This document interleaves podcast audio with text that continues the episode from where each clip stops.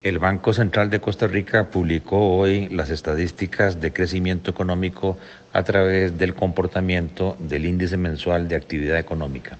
Se puede concluir que el crecimiento de la economía, la recuperación continúa con una tasa interanual noviembre del 2021 comparado con noviembre del 2020 de un 9.8%.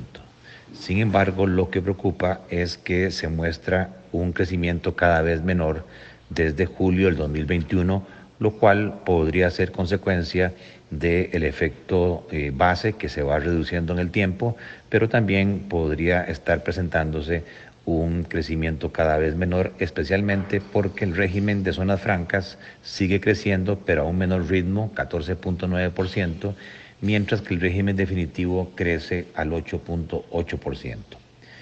Se observa también que el país como un todo ya superó los niveles de actividad económica que habían prepandemia, comparando noviembre del 2021 contra noviembre del 2019. Estamos un 4% arriba, pero sí la economía sigue siendo dual en el sentido de que el régimen definitivo prácticamente está igual, un 1% arriba del nivel prepandemia, mientras que el régimen de zonas francas sí destaca con un 27% arriba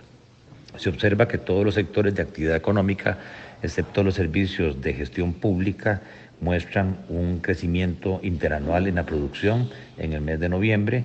Sin embargo, cuando se comparan los niveles de actividad económica actuales contra los niveles prepandemia,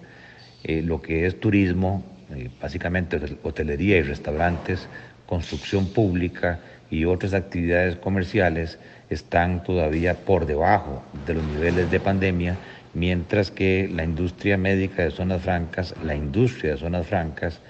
y eh, materiales de la construcción, el comercio, eh, el comercio de alimentos y la construcción privada están muy por encima del nivel eh, del resto de actividades, especialmente la construcción privada de casas de habitación clase media, clase alta, eh, pero no así la construcción de, viviendas de interés social y edificios que eh, no muestra una recuperación importante. La caída de la construcción pública se explica por una menor ejecución de proyectos de generación eléctrica, así como también todo lo que tiene que ver con carreteras, puentes o acueductos y alcantarillados.